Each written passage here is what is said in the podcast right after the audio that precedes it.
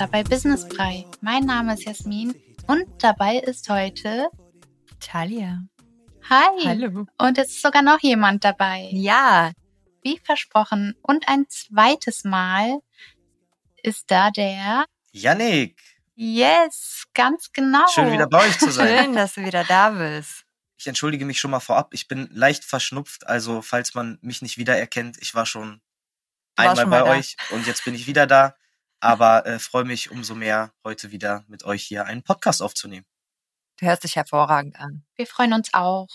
Ja, wie du schon gesagt hast, der Yannick erzählt heute mal ein bisschen mehr zum Thema Investment und wie das alles überhaupt so funktioniert. Ja, für mich oder für uns wäre es direkt mal so, was man so als Anfänger in Sachen Investment beachten sollte. Also wie startet man eigentlich? Wie legt man los?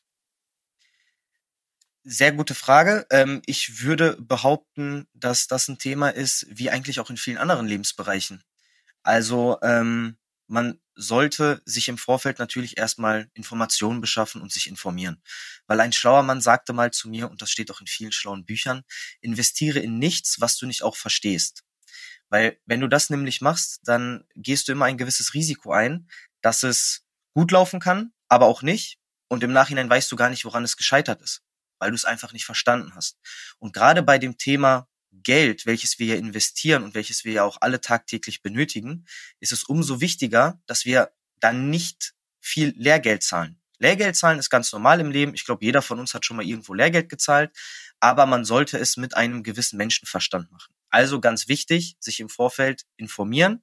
Und da gibt es natürlich ganz unterschiedliche Wege, ob es jetzt Fachbücher sind, ob es vielleicht ein Experte in der Familie ist, vielleicht der wohlhabende Onkel, der schon seit 30 Jahren investiert, oder natürlich auch ähm, Investment- und Finanzberater, die einem da natürlich auch unterstützen können. Ganz wichtig, es gibt, wie auch in allen anderen Bereichen, natürlich viele Menschen, die ähm, etwas ausüben zum Mittel zum Zweck. Und daher würde ich empfehlen, mindestens mit mehreren Investmentspezialisten zu sprechen, sich nicht immer nur auf eine Meinung zu verlassen und wie gesagt, im Idealfall vorher schon mal ein Buch gelesen zu haben, dass man auch die Möglichkeit hat, in Form von zwei, drei schlauen Fragen schon vorzufiltern, ob das denn jetzt wirklich in die Richtung geht, ähm, wie ich mir das Ganze vorstelle. Okay, also zusammengefasst, wenn ich es jetzt richtig verstanden habe, ähm, sollte man sich erstmal selber über Bücher oder das Internet ein paar so Basisinformationen aneignen und erst dann Tante und Onkel ansprechen, die vielleicht äh, ihre Telekom-Aktie irgendwie ne, äh, gegen die Wand gefahren haben und dann vielleicht so ein bisschen äh, ja eher negativ behaftet an die ganze Sache drangehen. Jein. Also ich ähm, denke, wir sind alle unterschiedlich und jeder hat so seinen eigenen Stil und seinen eigenen Weg. Und ich persönlich war jahrelang einer, der nicht gerne gelesen hat, der lieber eher Podcasts gehört hat oder halt auch von Menschen lernen wollte, indem ich sie interviewt habe. Und dementsprechend habe ich gerade verschiedene Quellen genannt und jeder sollte einfach schauen, womit kann ich mich am ehesten anfreunden, was ist mein Tool, wo ich ein gewisses Grundwissen mir aneignen kann. Ich sage das auch nur, wenn man jetzt jemanden hat, sein Onkel, wo man weiß, hey, der wird mich jetzt hier nicht irgendwie übers Ohr hauen, dann muss man vielleicht nicht ganz so viel hinterfragen. Aber meine klare Botschaft ist schon, gerade wenn man, wie gesagt, mit Geld arbeitet, sollte man das jetzt nicht einfach blind machen und irgendeiner x-beliebigen Person blind vertrauen, sondern sich einfach schon mal ein Wissen aneignen, ob das jetzt über Bücher, Fachzeitschriften, Podcast oder auch ähm, Interviews ist, das ist jedem selbst überlassen. Ja, also ich empfehle an dieser Stelle natürlich unseren Podcast. Dazu findet ihr auch das erste Interview mit Yannick. Also direkt zwei Fliegen mit einer Klappe. Und dann kommt meinerseits auch schon die nächste Frage. Wie viel Geld sollte man überhaupt investieren? Gibt es eine Mindestsumme oder hat man quasi, äh, haut man da direkt sein Erspartes auf einmal raus? Ja, ähm, also bevor wir jetzt vielleicht darüber sprechen, allgemein über investieren. Es gibt ja zig verschiedene Möglichkeiten, um sein Geld zu investieren. Von guten Möglichkeiten, risikoreichen Möglichkeiten, über vielleicht auch ähm, verrückte Investmentmöglichkeiten. Und dementsprechend sollten wir das vielleicht einmal einordnen, worüber oder wo wir heute den Fokus legen wollen. Und dafür würde ich ganz gerne einmal drei Begriffe aufklären, beziehungsweise einmal kurz erklären. Und ähm, das, was ja auch so mein Hauptsteckenpferd ist, neben, neben dem Thema Immobilien, ist auf jeden Fall das Thema Aktien. Und die meisten haben schon mal von dem Wort eine Aktie gehört, aber die wenigsten können tatsächlich genau erklären, um was es sich da eigentlich handelt. Und eine Aktie ist eigentlich nichts anderes, als ähm, dass man die Chance hat, sich an einer Idee zu beteiligen von einem Unternehmen. Und das kann eine Idee sein von beispielsweise, ich verkaufe Äpfel, hinzu, ich baue Autos oder neue innovative Autos und gebe somit die Möglichkeit, mich an einer Idee zu beteiligen. Und das Ganze läuft dann in Form von Unternehmensanteilen oder halt auch einer Aktie. Und ähm, ich kann dann entscheiden, wie viel Geld ich in diese, in diese Idee investieren möchte, um dann im Nachhinein das Unternehmen zu unterstützen, mehr Autos zu bauen, bessere Technologien zu erarbeiten oder neben den Äpfeln in Zukunft auch noch Bieren zu verkaufen. Und wenn das dann tatsächlich so funktioniert, wie sich das das Unternehmen vorgestellt habe, hat, dann partizipiere ich natürlich auch von diesem Gewinn. Und da sind wir jetzt an einem ganz wichtigen Punkt. Das klingt meiner Meinung nach total spannend und auch total logisch. Aber jetzt gibt es natürlich auch viele Unternehmen, die, die man nicht mehr so auf dem Schirm hat, die man vielleicht vor 20 Jahren auf dem Schirm hatte und die es nicht geschafft haben. Deswegen ganz, ganz wichtig, die Aktie an sich ist in meinen Augen eine super praktische Idee und ein super gutes Modell. Aber man sollte sich jetzt natürlich nicht einfach von einer Aktie blenden lassen und sagen, hey, ich glaube an die Zukunft der Automobilbranche und kaufe jetzt nur ein Unternehmen, welches Autos baut. Sondern, wenn ich das machen wollen würde, könnte ich genauso gut ins nächstgelegene Casino fahren, sagen, hey, meine Lieblingszahl ist beispielsweise die 23 und ich packe jetzt einfach mal ein bisschen Geld auf die 23. Dann kann das funktionieren. Die Wahrscheinlichkeit ist aber relativ hoch, dass es eben nicht funktioniert. Und deswegen sollte man würde ich zumindest den Anfänger nicht empfehlen, nicht auf Einzelaktien setzen, weil man somit natürlich das höhere Risiko hat, als wenn man es breit streut oder auch diversifiziert. Aha, dann kommst du gleich mit dem Thema ETF. Das ist zum Beispiel eine Möglichkeit, wie man mit relativ kleinen Beiträgen in mehrere Unternehmen investieren kann. Richtig. Ja. Ich würde es vielleicht noch ein bisschen allgemeiner formulieren, und zwar das Thema Investmentfonds. Und das ist eigentlich nichts anderes als ein Topf, wo man als Anleger die Möglichkeit hat, rein zu investieren. Ob einmalig oder auch monatlich. Und dann gibt es jemanden, in der Regel sollten das Experten sein, die sich dann darum kümmern, mit diesem Geld zu arbeiten und zu schauen, wo investiere ich jetzt rein. Das ist jetzt nicht von A bis Z, dass man frei Hand hat als Experte oder als in Fondsmanager, sondern man legt vorher Spielregeln fest. Was ist die Strategie des jeweiligen Fonds? In welchen Regionen investiert dieser Fondsmanager? Und da hat man dann die Möglichkeit, sich auf Experten zu verlassen, weil ganz offen, ich mache das ja mittlerweile schon seit einigen Jahren und ich würde ja schon behaupten, dass ich ein gesundes Grundwissen und Verständnis für das ganze Thema habe. Aber auch ich kann natürlich nicht die ganzen mehreren tausend Aktien täglich analysieren und hoffe dann natürlich auch auf Experten und vertraue denen, die sich wirklich 24-7 mit einem großen Team damit beschäftigen, vertraue ich denen eher an, das besser zu managen, als wie ich es alleine zu Hause in meinem Büro machen könnte. Genau. Und dann hatte ich ja gesagt, wir wollen äh, drei Begriffe im Vorfeld klären. Der dritte Begriff ist tatsächlich das Depot. Weil ihr könnt jetzt nicht einfach eine Aktie kaufen oder ein Investmentfonds oder auch ETF und den einfach in die Lieblingshandtasche stecken oder auch in die Hosentasche, sondern ich brauche eine Möglichkeit, wo ich das alles lagern kann. Und das ist dann das sogenannte Depot. Ich gebe euch ein Beispiel, um das vielleicht jetzt auch für Leute, die das zum ersten Mal hören, vielleicht ein bisschen greifbarer zu gestalten. Mal angenommen, ihr geht in den Supermarkt und kauft euch eine Flasche Milch. Wo lagert ihr diese Milch? Wahrscheinlich, jetzt lässt ihr sie nicht im Auto liegen, im Handschuhfach, sondern sobald Im ihr zu Hause seid. Hey, super! genau. Ich stelle diese Flasche Milch in den Kühlschrank. Und im Kühlschrank ist jetzt in der Regel nicht nur die Flasche Milch, sondern da liegt noch ein bisschen Käse drin, vielleicht ein Joghurt, vielleicht auch ein bisschen Fleisch und ein Salat, was auch immer, mehrere Dinge. Und jetzt ist also nichts für Veganer. Ja, dann Fleischersatz. Genau. Also ähm, jedem das seine und das ist ja auch gut so, individuell. Jeder kann ja seinen eigenen Kühlschrank gestalten. Und jetzt ist es so, jetzt nehme ich mal einen Schluck Milch raus oder ein Glas Milch und stelle mal wieder eine neue Flasche nach. Und genau so ist es im Depot. Ich kann immer wieder Aktien oder Fonds nachkaufen oder auch jederzeit mal wieder etwas verkaufen und diese Unternehmensanteile zu barem Geld no machen. Nochmal zum Verständnis. Ein Depot besteht ausschließlich aus Aktien. Ein Aktiendepot, genau, besteht grundsätzlich aus Aktien, genau. In der Regel ähm, hat man die Möglichkeit, ähm, mittlerweile gibt es auch den ein oder anderen Anbieter, der sowohl Einzelaktien als auch Fonds im Depot anbietet.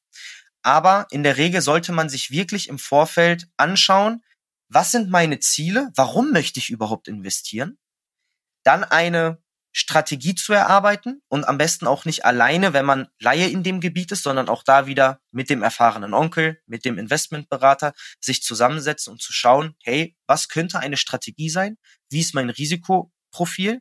Und auf dieser Basis kann man dann auch vernünftig recherchieren, welches Depot passt am besten zu meiner Anlage. Also es baut ich aufeinander finde, du auf. Hast das, ja, ich finde, du hast es sehr gut erklärt. Also für jemanden, der noch gar nicht so im Thema ist, ähm, ich finde, die einzelnen Fachbegriffe sind jetzt auf alle Fälle greifbarer geworden, würde ich behaupten. Das würde mich natürlich sehr freuen. Und ansonsten, ähm, die können ja auch gerne dann nochmal im Nachgang auf euch zukommen oder auch ihr könnt an mich verweisen, dass man da natürlich auch nochmal in den Dialog gehen kann, weil ich glaube, es ist utopisch zu sagen, wir können jetzt hier in 20, 30 Minuten ähm, die komplette Investmentwelt erklären. Aber wir geben uns Mühe, da zumindest schon mal einen Anreiz zu schaffen, sich mit dem Thema zu beschäftigen, denn es ist sehr wichtig. Ja, ich finde auch ein guter Einstieg ist es wirklich viele Banken, gerade Online-Banken, also ich habe hab die Erfahrung jetzt mit ihren Gediba gemacht, da hast du ein Depot kostenfrei ziemlich schnell eröffnet und ich finde, wenn man so ein oder zwei Aktien oder Fonds ähm, sich dann einfach sich mal mit kleinen Beträgen rantraut, um nur zu sehen, wie sieht das überhaupt aus? Wie, wie entwickelt sich das Ganze immer mal wieder? Also so ein Gefühl dafür zu bekommen, weil ich glaube, es ist ganz schwierig, sich mit dem Thema auseinanderzusetzen und dann aber so, so gar nichts greifbar zu haben, sondern immer alles nur in der Theorie, in seinem Kopf durchzugehen. Ja. Ich würde da aber tatsächlich einmal reingrätschen. Ihr wisst ja, ich komme aus der Fußballwelt, deswegen grätsche ich ganz gerne zwischendurch mal rein. Ähm, bevor man tatsächlich sich mit dem echt, auch wenn das natürlich ne, ein guter Vorschlag ist, äh, bevor man sich allerdings mit Echtgeld ausprobiert und ja auch jetzt nicht äh, unbedingt jeder in Deutschland sehr wohlhabend ist und sich das erlauben kann, würde ich empfehlen, es gibt mittlerweile auch ganz, ganz viele ähm, Probedepots. Probedepots, so heißen sie jetzt nicht, aber das sind dann irgendwelche Version, wo man Spaßgeld investieren kann. Gibt um bei ING so lieber auch. Super, mhm. dann mhm. können wir da ja fortfahren. Also. Ähm, Entschuldigung an dieser Stelle. Wir machen keine Werbung. ING lieber. ING Und es ist auch keine Anlageberatung. es sind lediglich Informationen. Ja, also nur mal so zur genau. Klarstellung, ne? Aber jetzt, Jasmin, möchte. Okay, weiter genau, geht's. Jetzt äh, würde ich auch gerne deine Frage ein bisschen konkreter beantworten. Ja, genau. bitte. Wie viel Geld müssen wir denn in die Hand nehmen oder wie viel Geld dürfen wir in die Hand nehmen, um zu starten? Also wie gesagt, es soll ja keine Anlageberatung sein und es ist wichtig, sich immer im Vorfeld Gedanken zu machen, was ist mein Ziel mit diesem Investment? Monatlich oder halt auch einmalig. Und ähm, ein Ziel, welches aber 95 Prozent aller Deutschen haben sollten, ist tatsächlich die Altersarmut zu bekämpfen weil da wird keiner von uns geschützt sein. Wir dürfen uns auch leider nicht mehr auf Vater Staat verlassen. Vielleicht hat der ein oder andere oder die ein oder andere es mitbekommen. Die Aktienrente wurde jetzt auch wieder vertagt auf nächstes Jahr. Die Frage ist, kommt sie überhaupt? Ähm, und dementsprechend könnte das zum Beispiel ein Ziel sein, welches ich gerne jetzt mal als Beispiel nehmen würde.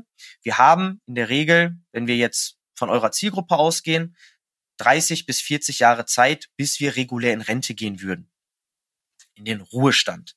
Und das könnte jetzt zum Beispiel ein Ziel sein, worauf ich hinausarbeiten möchte, um vielleicht jetzt nicht bis 67 oder irgendwann mal bis 70 zu arbeiten, sondern sagen zu können, mit 60 habe ich mir so ein Vermögen aufgebaut, dass ich mir meinen Lebensstandard halten kann. Und um dieses, diese Strategie ähm, auch wirklich umzusetzen, empfehle ich grundsätzlich mindestens zehn Prozent vom Netto für dieses Ziel monatlich zu investieren. Wie gesagt, das ist jetzt nur eine Hausnummer. Unter zehn Prozent ist es schwierig, überhaupt dieses Ziel zu erreichen, trotz Zinseszinseffekt. Albert Einstein meinte ja mal, das achte Weltwunder ist der Zinseszinseffekt. Diejenigen, die nutzen, die profitieren davon und die anderen zahlen ihn. Und dementsprechend, je früher, desto besser. Aber unter zehn Prozent könnte es schwierig werden. Oder wird es mit höherer Wahrscheinlichkeit sehr schwierig. Das ist eine gute Adresse. Also so kann jeder individuell auf jeden Fall nach seinem Nettoeinkommen berechnen, was da überhaupt möglich ist, beziehungsweise was da überhaupt möglich sein muss, um eben halt, wie du ja schon gesagt hast, mit 60 oder ähm, zumindest ab dem regulären Rentenstaat sich seinen Lebensstandard überhaupt halten zu können. Ohne Luxus jetzt. Genau. Und ein Beispiel, wie ich mit meinen Kunden arbeite, ist es tatsächlich so, dass ich im Erstgespräch, welches ähm, eigentlich so gesagt ein Informationsgespräch ist, wo wir uns einfach kennenlernen und Informationen austauschen, ich immer gerne mich nach Zielen und Wünschen erkundige. Das kann zum Beispiel sein die Familiengründung, ein Sportwagen, das Eigenheim. Das sind dann eher so Ziele, die man recht häufig hört. Und da kann ich dann gemeinsam mit den Kunden einen Plan erstellen, wo ich sagen kann, pass auf, wenn wir mit 200 Euro monatlich arbeiten, dann dauert der Sportwagen eher 13 Jahre. Wenn du aber bereit bist, 500 Euro monatlich dafür zu investieren, können wir es schon in sechs, sieben Jahren schaffen. Und das liegt natürlich immer an dem Kunden selbst, beziehungsweise an demjenigen, der mit dem Investment anfangen möchte. Was bin ich bereit dafür zu tun? Und das ist dann wieder eine total individuelle Sache. Jeder hat andere Wünsche und Ziele und jeder hat auch unterschiedlich viel Energie, die er da reinstecken möchte, um halt zu sagen, ich möchte mein Ziel schneller erreichen oder ich kann auch noch zwei, drei Jahre länger darauf warten. Ja, bezüglich der, wie schnell man seine Ziele erreichen kann und möchte. Also wenn man es, ich sag mal, Ziele in Anführungszeichen, ist es ja oft so, dass viele ja gar nicht lange warten wollen. Und du wirst ja von außen, wirst ja immer mit Krediten und allem Möglichen äh, überrannt, so dass der Sportwagen ja theoretisch schnell auch gekauft werden könnte auf Pump. Und das ähm, oft das Gefühl habe, dass ja viele das unterschätzen. Also die sind auf der einen Seite sagen sagen viele, ja Aktien ist zu Risiko, das, äh, wer weiß, was da passiert und äh, wollen halt nicht investieren und warten. Und auf der anderen Seite wird ein Kredit aufgenommen über 250.000 und der wird aber auch über 20 Jahre abbezahlt. Ja. Und das, das sieht man halt ganz oft, dass das aber so wirklich im Widerspruch zueinander steht. Und ich mich, mich immer frage, so, wie kriegt man das so aus den Köpfen raus? Also mhm. diese Gefahr, die sich dahinter, also was man da eigentlich mit anrichtet. Ja, ähm, das sind, da habe ich jetzt ganz, ganz viele Punkte, wo ich gerne drauf eingehen wollen würde.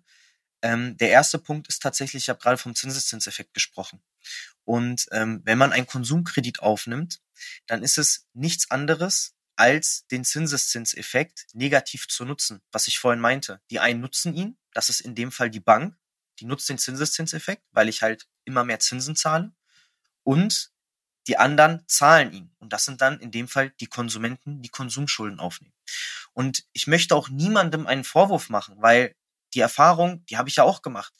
Wir lernen in den wenigsten Schulen und Studiengängen wirklich was über, wie funktioniert das Geldsystem und vor allem auch die Börse. Und dementsprechend ist es natürlich sehr verlockend, gerade in dieser Gesellschaft, in der wir gerade so vergleichbar sind durch Social Media und Co. und der alte Klassenkamerad fährt wieder ein tolles Auto und, ne, und so weiter und so fort, lassen wir uns schnell blenden und wollen dann auch mitmachen. Und ja, wir haben auch in der Regel nicht den langen Atem zu sagen, ich warte jetzt sechs, sieben Jahre, bis ich mir diesen Wunsch erfülle, sondern ich möchte es jetzt haben. Und genau da bin ich dann auch, wenn man denn einen Experten an seiner Seite haben möchte, einen Sparringspartner, der nicht immer nur sagt Ja und Amen, sondern der auch mal auf den Tisch haut und sagt, hey mein Lieber, wir haben im ersten Gespräch, im Informationsgespräch, deine Ziele und Wünsche aufgenommen. Und wenn du jetzt einen Konsumkredit aufnimmst für 20, 30, 40, 50.000 Euro, um dir einen Sportwagen zu kaufen, was ja auch nicht in der Regel kein gutes Investment ist. Ja, die Preise der Autos sind jetzt in den letzten Monaten extrem gestiegen. Ähm, aber in der Regel ist das kein sinnvolles Investment, sondern eher ein Konsumgut. Ja. Und da muss ich dann auch ganz klar darauf hinweisen, zu sagen, mach es, es ist dein Geld, es ist deine Verantwortung. Aber Ziel X, Y und Z braucht entweder fünf bis zehn Jahre länger oder wir müssen uns komplett von diesen Zielen und Wünschen verabschieden. Und dann ist es ja auch wieder jedem selbst überlassen, wie möchte ich damit umgehen. Und gerade das Thema Finanzen ist so emotional behaftet, egal ob es das Auto ist, die Handtasche, das Auto, wo es wirklich Sinn macht, sich da einen guten Partner als ne, im Boxen sagt man Sparringpartner ins Boot zu holen, ob es jetzt der Onkel ist, ob es der Finanzberater ist, der gute Freund, muss man schauen. Aber wie gesagt, ähm, ich kann es nur empfehlen. Sehe ich genauso. Also ich habe auch durch einige Bücher, die ich gelesen habe, ah, viele Fehler, die ich in der Vergangenheit auch gemacht habe, vor Augen geführt bekommen und muss sagen, es ist, bringt unfassbar viel, wie jetzt zum Beispiel mit dir, Jasmin, da einfach jemanden zu haben, mit dem man sich regelmäßig austauscht und gerade vielleicht auch Investitionen äh, ja nochmal abspricht. Weil es ist ja äh, ganz oft so dieses Carpe Diem, ne, lebe im Hier und Jetzt und es ist so, du wirst, egal ob äh, aus dem Social Media Welt, wie auch ja, das ist irgendwie so ein Muster, was man sich über die Jahre angeeignet hat.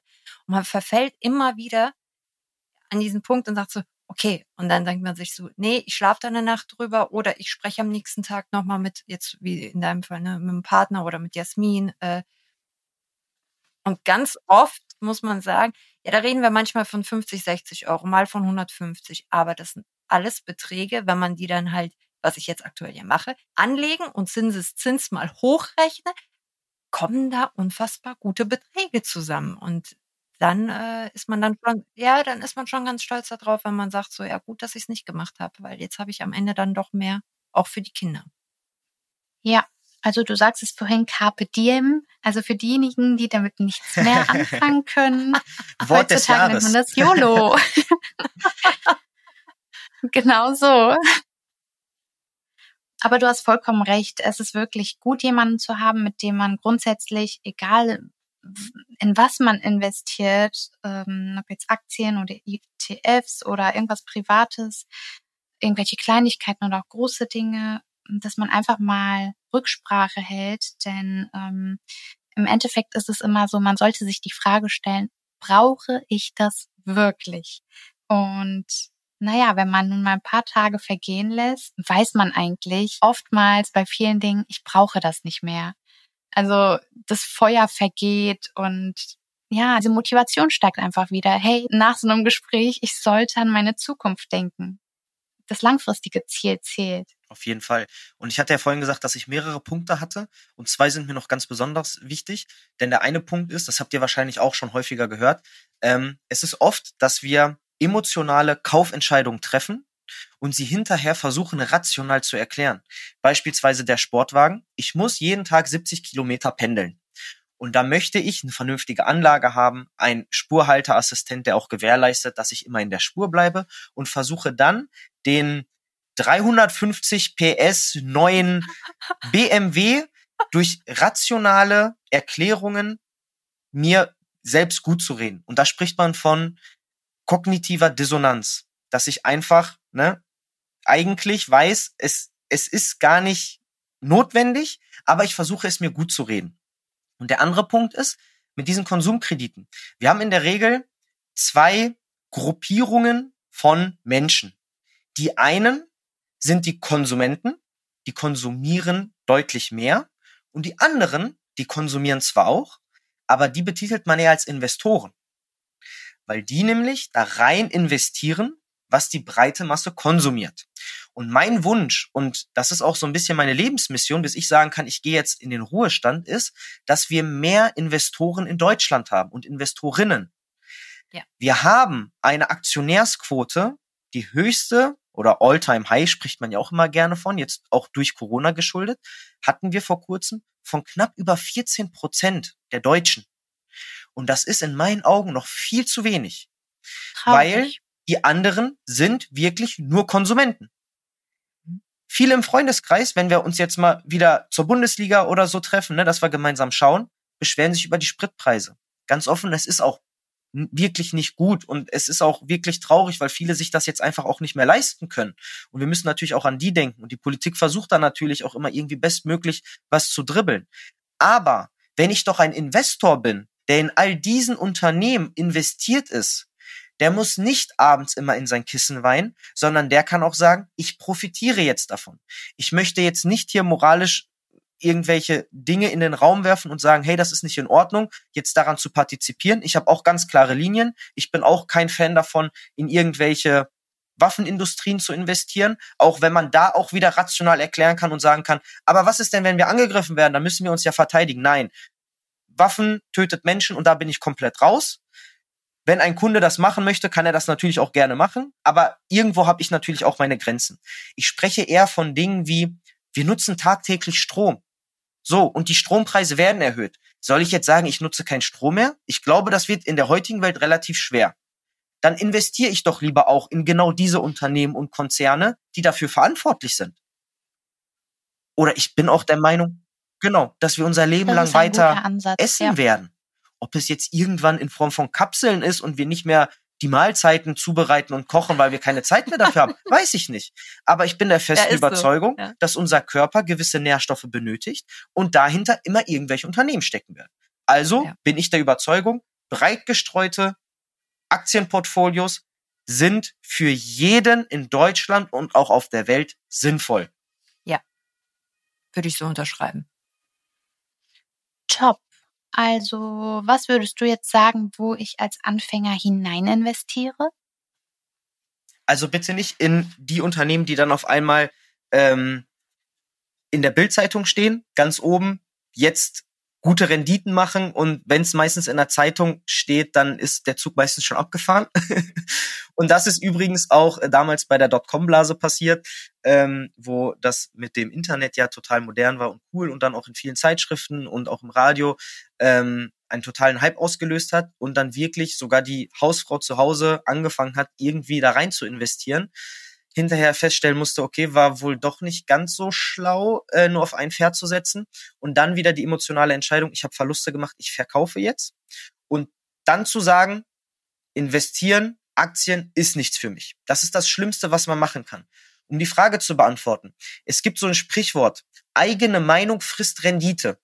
Ich sollte also jetzt nicht einfach mich mal hinsetzen und sagen, haha, ich habe es jetzt durchschaut, und ich investiere jetzt die nächsten Jahre nur noch in Rohstoffe, in die Automobilindustrie und vielleicht in Immobilien, weil ich der Meinung bin, das ist das 100% Richtige, weil die eigene Meinung in der Regel die Rendite auffrisst, sollte ich auch da wieder auf den Sparringspartner verweisen und sagen, ich brauche jemanden, der das ein bisschen einordnen kann. Mhm. Und ähm, dementsprechend sollte man definitiv darauf achten, dass man im Vorfeld ein Risikoprofil erstellt, um auch wirklich zu schauen, mit was für Schwankungen kann ich überhaupt umgehen. Weil es ist auch nicht Sinn der Sache, zu sagen, okay, wir haben jetzt gerade eine schwierigere Zeit an der Börse und aufgrund von verschiedensten Ereignissen, die gerade in der Welt passieren.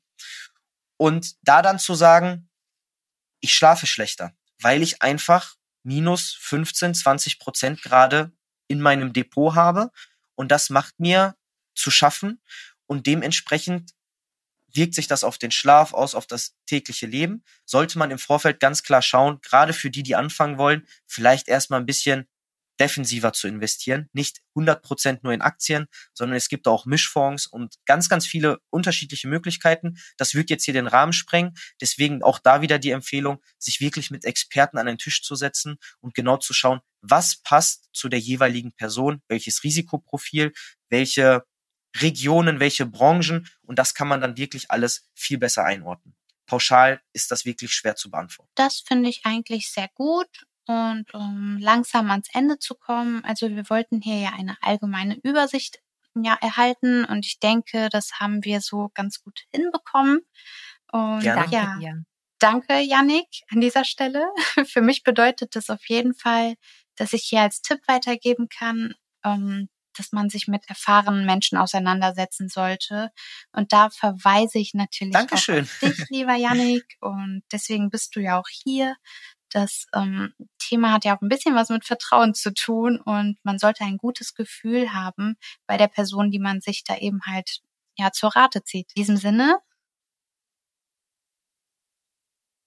Zwei Dinge, Entschuldigung, wenn ich dich unterbreche, sind mir aber noch extrem wichtig. Gerne, gerne. Weil ich möchte nicht, ja, ich möchte nicht, dass das jetzt. Er hat jetzt noch zwei. Die zwei ist meine neue Lieblingszahl. Spaß beiseite. Ähm, ich möchte halt nicht, dass das jetzt für die Zuhörer und Zuhörerinnen irgendwie falsch rübergekommen ist, dass man jetzt denkt, ah, ich kann ähm, durch Aktien von heute auf morgen irgendwie reich werden, finanziell frei werden. Das ist weil gar nicht rübergekommen. Aktien ist nämlich kein Sprint. Aktien ist immer ein Marathon. Und ich sollte bei dem ganzen Thema, wenn ich in Aktien investiere, nicht wie ein Trader denken und auf Quick Wins aus sein, kurzfristige Gewinne, sondern wenn wir an das Beispiel am Anfang denken, mit dem Unternehmer, der beispielsweise Äpfel verkauft und in Zukunft auch noch Bieren, dann ist das ein langfristiges Investment. Ich glaube an die Idee des Unternehmens, der Branche, um langfristig damit Gewinne zu erzielen. Und das ist nochmal ein ganz, ganz wichtiger Punkt. Denke wie ein Unternehmer und nicht wie ein Trader. Und jetzt dürft ihr das gerne abmoderieren. Ja, da würde ich direkt mal hinterher noch äh, eine Metapher vielleicht mal rüberbringen wollen. Ich finde das immer so schön, wenn man sagt, so, ne, man investiert ja in andere Unternehmen, an die man glaubt und sich da vielleicht selber auch mal als eigenes Unternehmen zu betrachten und in sich selber zu investieren. Ähm, und dann wirklich zu sagen, okay, die 50 Euro, die ich auswärts verbrennen würde, indem ich auswärts essen gehe oder was auch immer. Also ich bin jetzt nicht gegen Freizeitaktivitäten, aber dass man dann halt sagt, okay, dann gehe ich nur einmal auswärts essen und die anderen 50 Euro investiere ich in mein eigenes Unternehmen, äh, in mich selber. Ich glaube, dass man sich da immer wieder diese Wichtigkeit einfach vor Augen halten sollte, weil es bringt nichts, wenn man dann, wenn man dann 70 ist, dann mal so gar nichts auf dem Tisch hat zu essen. Sehr schön gesagt. Finde ich auch. Also dann danke an euch beide. Dankeschön. ja, ja, ich bin, ich bin auch wieder dabei, okay. Das, das freut mich natürlich, Talia. Ich wäre auch sehr, sehr traurig, wenn es du war nicht mir auch mehr mal dabei wieder eine wärst. Freude mit euch beiden. Es macht immer riesigen Spaß. Und ihr verbreitet so viel gute Laune. Danke. Gerne. Ich hoffe, unsere Zuhörer hinterlassen uns für diese Folge natürlich fünf Sterne und ja, also dann würde ich sagen, bis bald. Wir freuen uns. Bis Vielen bald. Dank. Tschüss. Tschüss.